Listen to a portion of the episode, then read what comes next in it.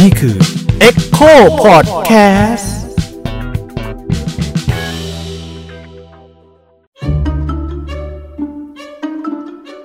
ลอดช่องปายอาจารย์เจตลอดช่องความเชื่อ ไปหาคำตอบด้วยวิธีคิดแบบวิทยาศาสตร์ กับอาจารย์เจษดาเด่นดวงบริพันธ์ สวัสดีครับ ยังอยู่กับลอดช่องบายอาจารย์เจตอยู่นะครับสำหรับ EP นี้เรายังอยู่กับเรื่องโควิดอยู่นะครับ เพราะว่าเอาเข้าจริงแล้วเห็นอาจารย์โพสต์เฟซบุ๊กอยู่ประมาณหนึ่งครับ บอกว่ามันมีบางสิ่งที่ศบค.ยังไม่ได้บอกเราในกรณีโควิดครับ ก็เลยรู้สึกว่าเออ มันน่าจะเป็นโอกาสดีที่จะมาชวนอาจารย์คุยว่า มันมีเรื่องอะไรบ้างครับที่เขายังไม่บอกเราครับอาจารย์ คือจริง ๆ แล้วเนี่ยการติดตามสถานการณ์เกี่ยวกับโรคเจ้าโควิด -19 หรือว่าโคโรนาไวรัสเนี่ยเราก็คุยกันมาค่อนข้างนานนะครับแล้วก็คนในโลกจริง ๆ แล้วถ้าเทียบเป็นเดือนเนี่ยก็น่าจะ 6-7 เดือนแล้วเอาตั้งแต่ต้นปีเลยพูดง่ายๆแล้วกันตอนนี้ก็มาถึงกรกฎาแล้วเนี่ยเราสังเกตไหมครับว่าเราได้ความรู้ในเชิงวิชาการเกี่ยวกับโรคนี้ค่อนข้างน้อย ครับ เรามักจะได้ความรู้ในเชิงของตัวเลขอืม นะอย่างเช่นช่วงที่ผ่านมาก็จะมีตัวเลขเยอะเลยว่าเอ่อผู้ติดเชื้อในประเทศไทยวันนี้กี่คน ติดในประเทศเป็นศูนย์คน หรือว่าติดจากต่างประเทศกี่คนเอ่อรวมแล้วกี่คน เข้ารักษากี่คนตายกี่คนอืมมีหายบ้างไหมอะไรเงี้ยคือจะมีแต่ตัวเลขที่เราเน้นเป็นระยะ แล้วก็จะมีมาตรการมาตรการเยอะมากว่าต้องทำอย่างนั้นต้องทำอย่างนี้ต้องรักษาสุขอนามัยโอเค แต่ว่ามีมาตรการอื่นๆ เช่น เราต้องปิดนั่นปิดนี่อะไรเงี้ยมันจะวนเวียนอยู่กับในเรื่องของเชิง กลยุทธ์และมาตรการซะเยอะในแต่ละวันที่ศูนย์บริหารจัดการเข้ามาเล่าให้เราฟังครับ แต่ว่าข้อมูลในเชิงวิชาการของมันเนี่ย เรานับวันยิ่งได้น้อยลงอืมอ่าผมก็เลยใช้คำว่าเอ๊ะหรือว่ามันมีหลายเรื่องเลยที่เขาไม่เล่าให้เราฟังอาจจะเหตุผลว่าไม่เล่าเพราะอะไรนี่ก็แล้วแต่คนจะคิดแล้วกันนะครับแต่ผมว่าของพวกเนี้ยมันน่าจะเอามาทบทวนเล่ากันอืมนะครับอย่างเช่น ตอนเนี้ยถ้าใครตาม Facebook ผมเนี่ยก็จะเห็นว่าเขียนไปหลายเรื่องแล้วเหมือนกัน แล้วก็ยังจะค่อยๆ ทยอยเขียนเรื่อยๆ ถ้าถ้าถ้าเจอประเด็นที่น่าสนใจอ่าเอ่อ ประเด็นที่อาจจะได้คุยกันในวันนี้ก็จะเป็นประเด็นเรื่องตั้งแต่อย่างเอ๊ะเขาชอบพูดว่าคนติดเชื้อโรคโควิดเนี่ยมันน่ากลัวเสียที่คิดนะ เพราะว่าเขาสามารถจะมีทั้งแบบมีอาการและไม่มีอาการแต่ถ้าพวกไม่มีอาการเนี่ยที่น่ากลัวกว่าที่คิดคือแพร่เชื้อได้ด้วยอืมซึ่งมันแปลกมากเลยเมื่อเทียบกับโรคอื่น แล้วตอนเนี้ยถ้าเกิดคนกลุ่มเนี้ยยังเดินอยู่ทั่วประเทศไทยเนี่ยคุณต้องระวังกาดอย่าตกเออกาดอย่าตกนะ เพราะเดี๋ยวติดเชื้อจากคนเอ๊ะจริงเหรอมันมันมันมันเป็นอย่างนั้นใช่แน่ไหมหรือว่า มันมีเยอะขนาดไหน มันติดง่ายขนาดไหน นั่นก็เรื่องหนึ่งเพราะตอนนี้แบบกลัวเห็นคนอื่นคนภายนอกอะไรก็แบบกังวลไปหมดแล้วครับอาจารย์เดินผ่านอะไรเงี้ยคือมันเป็นสภาวะของการที่เราคล้ายๆเหมือนดูหนังวิทยาศาสตร์เนอะประเภทเรากลัวซอมบี้อะไรเงี้ยอ๋อหรือว่าซอมบี้ก็ยังดีนะมันยังแห่มาให้เราเห็ครันบนะแต่ที่ทำให้เกิดขึ้นมันมันเหมือนกับ โอ้ต้องต้องต้องหนังหนังไซไฟเก่ามาก Body Snatcher โอ้ Body Snatcher นี่เป็นหนังอวกาศ แบบว่าเหมือนกับมนุษย์ต่างดาวลงมาแทรกซึมอยู่ในร่างกายมนุษย์อืมแล้วมนุษย์ก็ทำตัวเหมือนเดิมเลย ทุกอย่างเจอตื่นมาตอนเช้าก็เอาคุณแม่ก็ยังทำอาหารให้เรากิน แต่ทำไมคุณแม่ดูแปลกๆนะตาอืมคุณแม่เริ่มแดงๆอะไรเงี้ยสักครู่คุณแม่ก็แห่ใส่อ่าแล้วเราก็ดิถ้าเราเราพลาดปุ๊บเราโดนคุณแม่พาเราดึงไปอยู่ ในโลกของมนุษย์ต่างดาวไปด้วยมีเข้ามาสิงในร่างกายเรา ซึ่งซึ่งหนังพวกนี้มันก็ทำเรียนแบบจากไวรัส จริง ๆ มันก็ทำเรียนแบบจากไวรัสมาคิดฉะนั้นบรรยากาศคล้ายๆอย่างนั้นบรรยากาศมันก็ว่าคนที่เป็นผู้ติดเชื้อจะสามารถแพร่เชื้อได้ แล้วเราก็กลัวไปหมดเราระแวงทุกคน เออคนในบ้านยังระแวงนะแต่ว่าเออที่บ้านอ่าสมมติที่บ้านผมก็ได้เออเด็กรับใช้ที่บ้านเนี่ยครับนะออกไปซื้อของเนี่ยเอ้ยแกติดโรคอะไรกลับมาหรือเปล่าอะไรเงี้ยเออเข้ามาเอ้ยจะพาโรคเปล่าจะมาเล่นกับลูกเราติดหรือเปล่าเนี่ยคือมันเกิดภาวะของความหวาดกลัวซึ่งกันและกันไปหมดเลยบางคนก็จะแซวว่าเหมือนยุคคอมมิวนิสต์เออ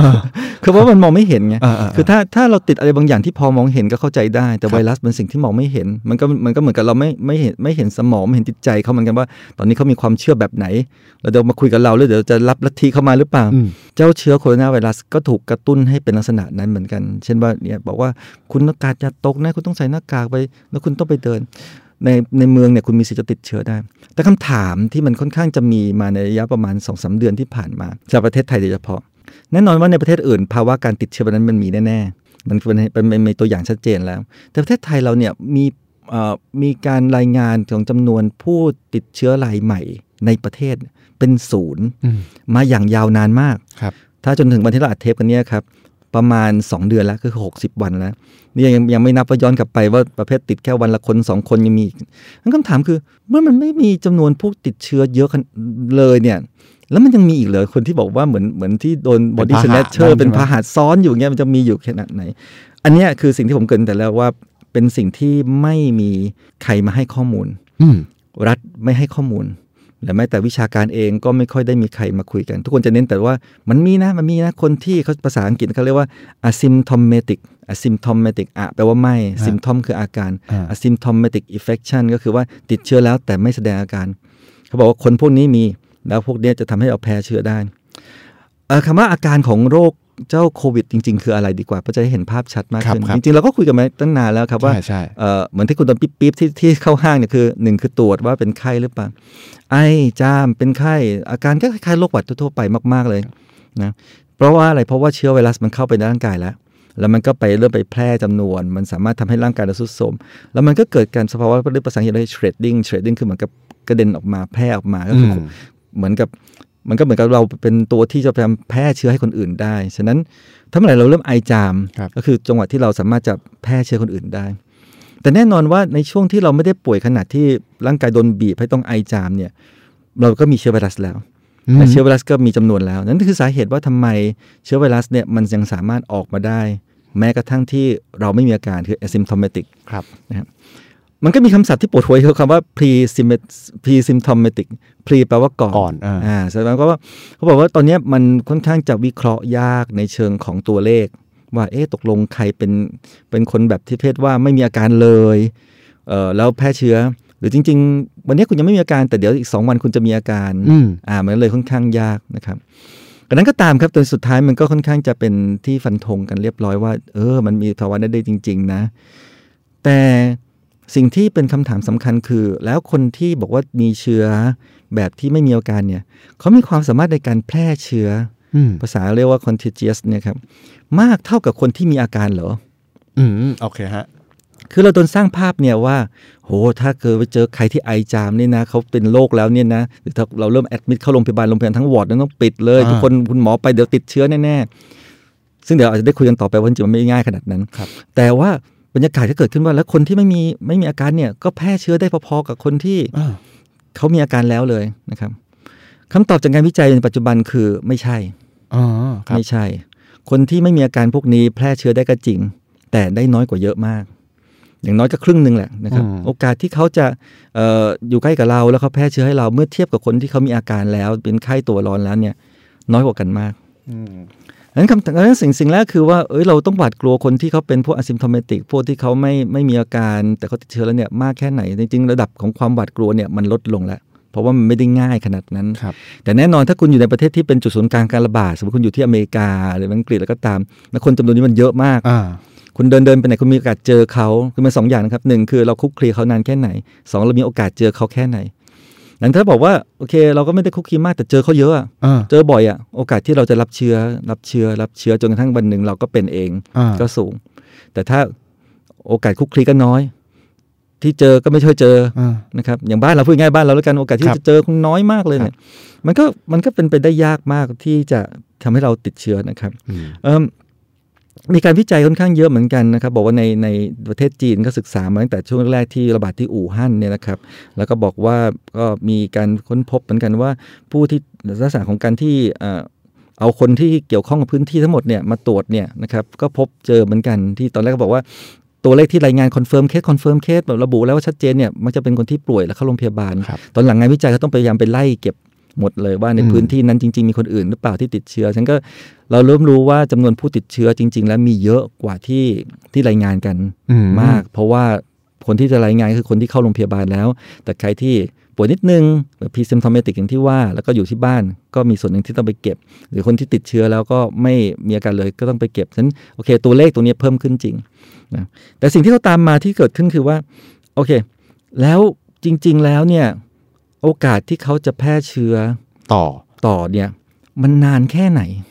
อืมเราก็เลยผมเอาเรื่องเอาเรื่องเวลาเข้ามาจับ เพราะว่าประเทศไทยผมเกรินไปเมื่อกี้คือว่าเราไม่เจอผู้ติดเชื้อรายใหม่มานานมากแล้วเนี่ยครับ แต่ขณะที่คนบอกว่าโอ้ยมันมีมันมีมันซ่อนอยู่ตรงนั้นเอ๊ะแล้วถ้ามันมีมันจะอยู่มายาวนานอย่างนี้เลยเหรอเออมันจะซ่อนกันหมดตลอดคือปขกนาดตินั้นเราก็จะคุ้นเคยเรื่องกักตัว 14 วันครับเออแต่ของรัฐเขาก็ 14 วันก็แล้วเขาก็ยังขยายบอกเอ้ย14 วันไม่ชัวร์เอาสองเท่า 28 วันเออ28 วันก็ไม่ชัวร์เอา36 วัน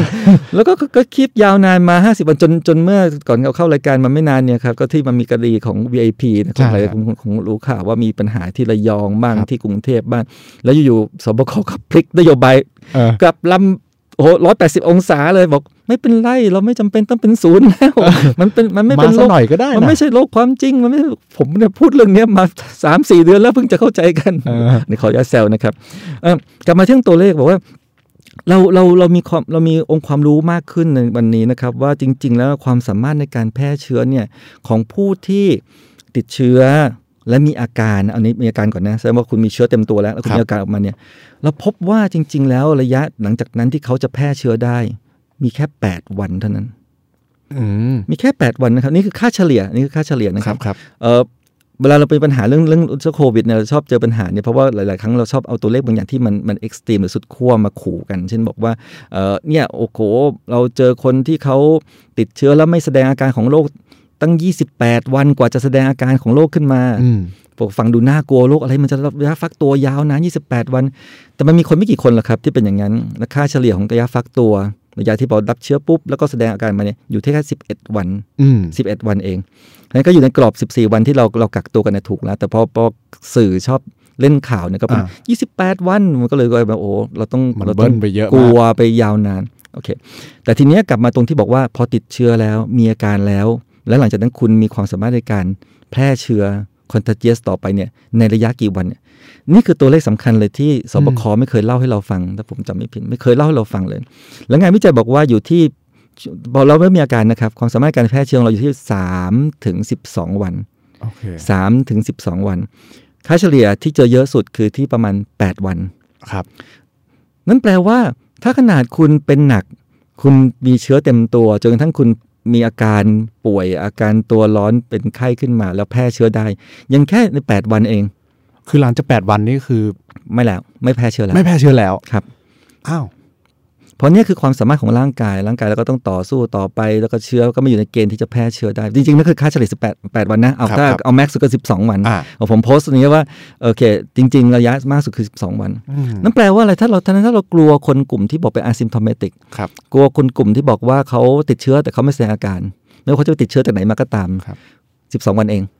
อืม12วันเองจบแล้วตั้งแต่แรกนั้นจริง ๆ ตั้งแต่แรกเนี่ยที่เราบอกว่าเรามีผู้ติดเชื้อในประเทศศูนย์ลายเป็นเวลา 14 วันเนี่ยนั่นพอเพียงแล้วนะอืมในการที่จะดูแลกลุ่มที่เป็น asymptomatic ซึ่งอันเนี้ยไม่เคยมีใครเล่าให้เราฟัง แล้วคุณจะขยายเป็น 28 วันเพื่อให้ความชัวร์เป็น 2 เท่าตามหลักระบาดวิทยาอ่าก็ได้ แต่หลังจาก 28 วันมันจบและ นั่นคือสาเหตุว่าทำไมประเทศอื่นๆ อย่างนิวซีแลนด์พอครบ 28 วันประกาศชัยชนะเรียบร้อย เราสามารถดูแลแล้วเป็นศูนย์28 วันขณะที่ของเราไม่เราก็พูดต่อไปมันไปเรื่อยยากไปเรื่อยๆฉะนั้นเรื่องแรกที่พยายามจะสื่อตรงนี้ก็คือว่าโอเคนะ ถ้าเรายังไม่มีผู้ติดเชื้อรายใหม่จากต่างประเทศเข้ามาคณรับวันนี้ผมพูดแบบกึ่งๆฟันธงเลยก็ได้ 99.999%เนี่ยอ่าคุณไม่ต้องกลัวแล้วล่ะว่าคุณเดินในประเทศในในประเทศไทยเนี่ยแล้วจะเจอผู้ติดเชื้อที่ไม่แสดงอาการแล้วจะมาแพร่เชื้อให้คุณๆ อ๋อโอเคฮะถ้าถ้าโอ้โหงงไหมถ้าถ้าพูดง่ายๆคืออะอันอันนี้เราสโคบไปที่คนติดเชื้อก่อนใช่ไหมคครัรับบคนติดเชื้อเนี่ย ถ้าแสดงอาการสมมติว่าแสดงอาการปุ๊บเนี่ยโอเคมีอากาศแพร่ให้คนอื่น อย่างมากที่สุดก็แค่ 12 วันถูกไหมครับ อันนี้อันหนึ่งใช่ไหมครับของอาจารย์ กับกลุ่มหนึ่งคือกลุ่มที่ไม่แสดงอาการเนี่ยด้วยความที่เขาไม่แสดงอาการเนี่ยแปลว่าวิธีการแพร่เชื้อของเขามันก็ลดลงอยู่แล้วใช่ถูกไหมคครัรับบครับดังนั้น เราก็ไม่จำเป็นต้องกลัวเขามาก แล้วถึงเขาติดเชื้อโดยที่ไม่แสดงอาการเนี่ยโอกาสในการแพร่เชื้อของเขาก็อยู่แค่ 12 วันเหมือนกัน ใช่ครับ ถูกไหมครับ ใช่ครับนั้นอะการกฎเกณฑ์การกักตัว 14 วันถึงได้ใช้กันทั่วโลก แล้วก็ถ้าแถมหน่อยคือว่าตอนนี้มีข่าวว่าอเมริกาจะลดเหลือ 10 วันด้วย โอ้เพราะเขาบอกว่า 14 วันเนี่ยมันยาวนานเกินไปโดยเฉพาะระหว่างการเดินทางข้ามประเทศ คือวันนี้ประเทศไทยยังปิดประเทศอยู่นะหลายคนไม่รู้นะครับเรายังไม่รับนักท่องเที่ยวต่างชาติเข้ามา แต่หลายประเทศทั่วโลกเนี่ยเขาแฮปปี้แล้วเขาก็โอเค ก็ฉันมีเชื้อเยอะแล้วฉันไม่สนใจแล้วอืมยุโรปก็เดินทางข้ามกัน เขาเลยบอกว่าถ้าจะสร้างกฎเกณฑ์เรื่องเกี่ยวกับป้องกันตรงนี้ เขาจะลดเหลือ 10 วันอืมเพื่อให้การดำเนินการกิจการต่างๆ การเดินทางธุรกิจมันง่ายขึ้นอืมนะครับซึ่งไม่ใช่แบบเราที่มาอ่าเอามาจนถึง 50 วันอย่างนี้ โอเคฮะอันอันอันอันนี้ก็เป็นส่วนของคนที่ติดเชื้อ แต่ทีนี้คนที่ยังไม่ติดเชื้อเนี่ยครับที่จะต้องเจอเขา ภายใน 12 วัน หรือคุกคลีกับเขา ก็จะมาต่อเนื่องกับเรื่องอีกเรื่องที่ผมโพสต์ไปเหมือนกันนะครับจริงๆเป็นตอนล่าสุดด้วยซ้ำมันจะเป็นตอนที่ 4 แล้วมั้งนะครับ แต่ว่ามันเชื่อมโยงตรงนี้กันครับนั่นก็เป็นอีกอย่างหนึ่งที่เราก็ไม่ค่อยได้คุยกันนะวันนี้ว่าหลังจากผ่านมา 6 เดือนเนี่ยตกลงเราต้องกลัวอะไรบ้างอืมเราต้องกลัวอะไรกันบ้างกันแน่ สาเหตุหลักจริง ๆ ที่เราติดเชื้อคืออะไรกันบ้าง แน่นอนตอนช่วงต้นเนี่ยทุกอย่างเนี่ยเราโดนทำบรรยากาศให้กลัวไปหมดเลย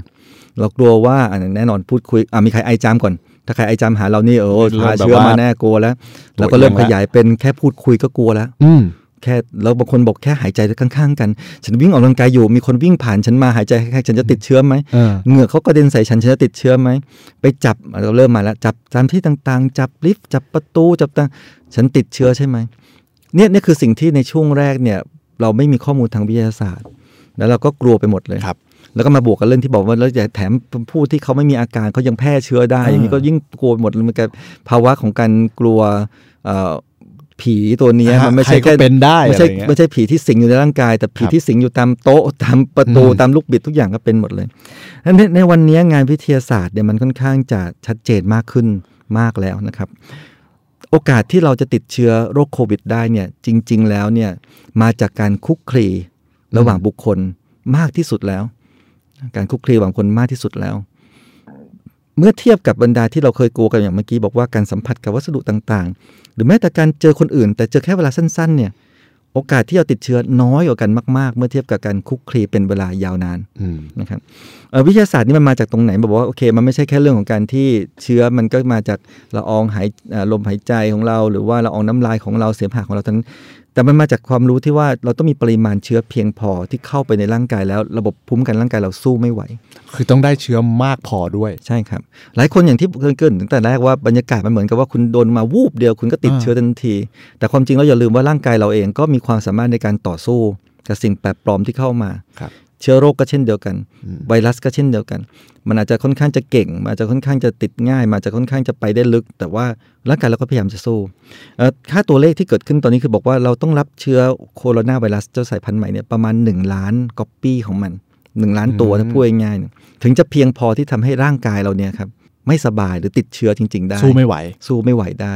ฉะนั้นมันไม่ใช่ว่าโอ้ยคุณเจอใครคนหนึ่งเขามาคุยด้วยแวบหนึ่งคุณหายใจเอาน้ำลายเขาเข้าไปแล้วคุณจะติดเชื้อทีอืมก็ไม่ใช่ หรือแม้ที่เรากลัวกันเรื่องเนี่ยจับประตูต่างๆเนี่ยฮะฮะซึ่งหลายคนก็ก็กลัวจริงๆนะต้องล้างแอลกอฮอล์ตลอดเวลาแต่ก็เริ่มคิดกันเอ๊ะแล้วจับแล้วมันจะเข้าร่างกายเรายังไง จับแล้วมาเข้าปากเข้าจมูก แล้วมันจะเข้าไปเยอะขนาดไหนเชียวเหรอ มันจะถึงล้านตัวไหมอะไรอย่างเงี้ยไหมเนี่ยคำว่าล้านตัวเนี่ยเป็นสิ่งที่ไม่เคยมีใครพูดให้ฟังอืมภาษาจริงๆเขาเรียกว่าไวรัลโหลดโหลดก็คือปริมาณไวรัลคือไวรัสนั่นเอง ซึ่งพวกหมอคุณหมอต่างๆ โดยเฉพาะคนที่เรียนทางไวรัสวิทยา หรือระบาดวิทยาคำนี้สำคัญมาก แต่คำพวกเนี้ยไม่ค่อยมีใครมาเล่าให้เราฟัง เราเรามีแต่ภาพเพราะว่า อย่าสุงสิงกัน อย่าเจอกัน อย่าอืมจับกัน มันมีโอกาสที่จะติดเชื้อ แต่ว่าขนาดไหนที่ทำให้คุณป่วย ตรงคำว่า ปริมาณเชื้อเนี่ยสำคัญ viral load เนี่ยสำคัญ ซึ่งตอนนี้บอกว่าประมาณ 1 ล้านก๊อปปี้และหนึ่งล้านก๊อปปี้แปลว่าอะไรเขาบอกว่าถ้าเราเปรียบเทียบเนี่ยของการที่เราจะรับเชื้อเนี่ยก็คือว่าคนสองคน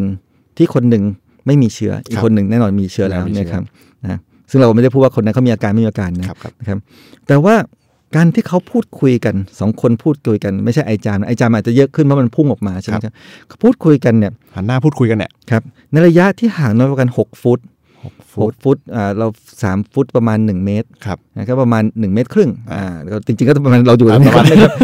แล้วนั่งกันมานาน 15นาทีในวันนี้รับเชื้อแล้วเอาเรียบร้อยแล้วฮะติดกันละ โอกาสประมาณเนี้ยเออแล้วเขาต้องไม่มีอะไรปกป้องด้วย เช่นไม่ใส่หน้ากากอนามัยเลยเนี่ยแหละครับโอกาสที่คุณจะสามารถรับเชื้อได้เยอะเพียงพอที่คุณจะติดเชื้อได้และในมุมกลับข้างคือว่าโอเค ถ้าคุณยิ่งอยู่นานอยู่คุยกันนานเท่าไหร่เนี่ยโอกาสที่คุณจะรับเชื้อก็สูงขึ้นสูงเพิ่มขึ้ขึ้นนเรื่อยๆแต่ถ้าคุณเจอกันน้อยเท่าไหร่นะคุณอยู่กันนานเอ่อน้อยลงเท่าไหร่เนี่ยครับโอกาสรับเชื้อก็น้อยลงตามไปด้วย ระยะห่างนะเขาอยู่อยู่ใกล้โอกาสรับเชื้อก็มากขึ้นถ้าระยะห่างออกไปไกลคุณก็รับน้อยลง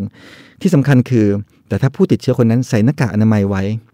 อันเนี้ยมันลดการแพร่เชื้อได้อย่างชัดเจนมากอืมๆเราเราเคยคุยในรายการแล้วแล้วคนจำนวนมากก็เข้าใจผิดว่าการใส่หน้ากากอนามัยคือป้องกันไม่ให้เชื้อเข้าสู่ร่างกายอืมแต่หน้าที่ของมันที่สำคัญที่สุดคือป้องกันเชื้อออกจากร่างกายฮะมันได้ผลมากเอ่อในประเทศที่มีการระบาดเยอะ เพราะว่ามันลดการแพร่แพร่กระจายอย่างรุนแรงรวดเร็วให้ช้าลงได้ ซึ่งในประเทศที่เขาไม่ชอบชอบใส่หน้ากากเนี่ยเขาเพราะว่าต้องโดนโดนสอนมาตลอดว่าเฉพาะคนที่ป่วยเท่านั้นที่ต้องใส่หน้ากากแต่วันนี้เราเข้าใจมากขึ้นแล้วว่าคนที่มีเชื้อในร่างกายก็แพร่เชื้อได้ ก็ใส่ปิดเอาไว้พูดง่ายๆฉะนั้นการอยู่ในลักษณะอย่างนี้นะครับบอกว่าถ้าเราพบปะผู้คนกันเอออยู่ในห้องแคบๆโอกาสติดเชื้อก็สูงขึ้น แต่ในมุมกลับข้างถ้าเราไปเจอกันนอกอาคารลมพัดผ่าน มีอากาศสะอาดต่างๆ เข้ามาความเข้มข้นของน้ำลายที่ออกไปละอองน้ำลายเนี่ยก็ย่อมน้อยลงในอากาศนั้นด้วยนั้น คำสรุปก็คือว่าจริง ๆ แล้วเนี่ยตัวสาเหตุหลักที่ทำให้เราติดเชื้อเนี่ยคือความคุกคลีผมพยายามใช้คำนี้มันแต่ตั้งแต่ ต้นเดือนอะมีนาเมษาก็พูดคำนี้บ่อยว่าอืมมันเป็นโรคของการคุกคลีกันนะอืมมันไม่ใช่โรคของการที่จะโดนผีสิงโดยง่าย แค่มองตากันก็ติดเชื้อไม่ใช่อืมอืมแต่คุณต้องคุกคลีคุณต้องใช้เวลายาวนาน ซึ่งซึ่งมันก็จะตรงกับที่เคยมีเคสเป็นข่าวดังทีหนึ่งมาที่อเมริกาเนี่ยตอนนั้นก็โอเคก็เอ่อแต่อเมริกายังไม่ระบาดคนอเมริกาก็ขำจีนโอ้ยระบาดเป็นโรคเป็นโรคเขาก็แซวกันแต่สุดท้ายมันก็แพร่มาถึงอเมริกา แล้วถ้ารัฐไหนเตรียมตัวรับมือเร็วเร็วกว่ากันแค่วันสองวันเนี่ย เขาพบเลยว่ากราฟมันต่างกันมากเลยอืมนะความสำเร็จต่างกัน แต่บางรัฐรับมือไม่ไม่เร็วพอ ไม่เตือนเร็วพอเนี่ยก็เกิดความผิดพลาด เคสที่เป็นข่าวดังมากคือที่เอ่อโบสถ์แห่งหนึ่ง ซึ่งมีคณะนักร้องประสานเสียงเข้าไปซ้อม แล้วก็พบว่าคนติดเชื้อกันระนาวในนั้นเลย เป็นเพราะอะไรก็เพราะว่าตรงสถานการณ์เนี้ยคุณอยู่ในพื้นที่แออัด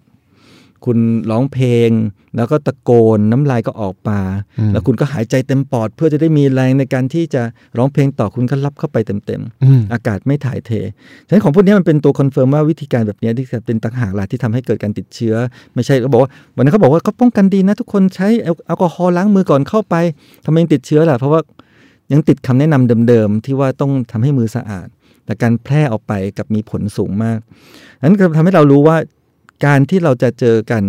ถ้าเราเจอกันแค่แป๊บเดียวสวนกันโอกาสติดเชื้อน้อยมาก ถ้าเราไปจับตามวัสดุต่างๆ โอกาสติดเชื้อน้อยมาก แต่ถ้าเราคุกคลีกับคนอื่น มีโอกาสพูดคุยเยอะอืมๆมีโอกาสใกล้ชิด เป็นเวลายาวนาน ก็มีสิทธิ์ที่จะติดเชื้อได้อืมและนั่นคือนั่นคือกลยุทธ์ที่รัฐ สบคก็ตามหรือทั่วโลกก็ตาม จะต้องพยายามมาประยุกต์ใช้ เอ้ยเราก็ปรับคุณปรับลักษณะชีวิตเราได้นะ คุณมีแค่หน้ากากอนามัยเนี่ยคุณก็สามารถป้องกันได้แล้วอืมจริงๆมันมีเคสหยิบย่อยอีกนะอย่างเช่น เคยมีเคสของช่างตัดผมคนหนึ่งซึ่งมีลูกค้าเนี่ยเกือบร้อยคน แล้วมาเจอทีหลังว่าช่างเนี่ยเป็นโรคเจ้าโควิดนี่เลยอืมแต่ลูกค้าเป็นร้อยคนเนี่ยก็ไม่ติดเชื้ออ้าว แล้วความสำเร็จก็มาจากการที่เขาใส่หน้ากากอนามัยทำตลอดเวลาในการที่เขาอ๋อเขาเขาทำผมให้กับลูกค้า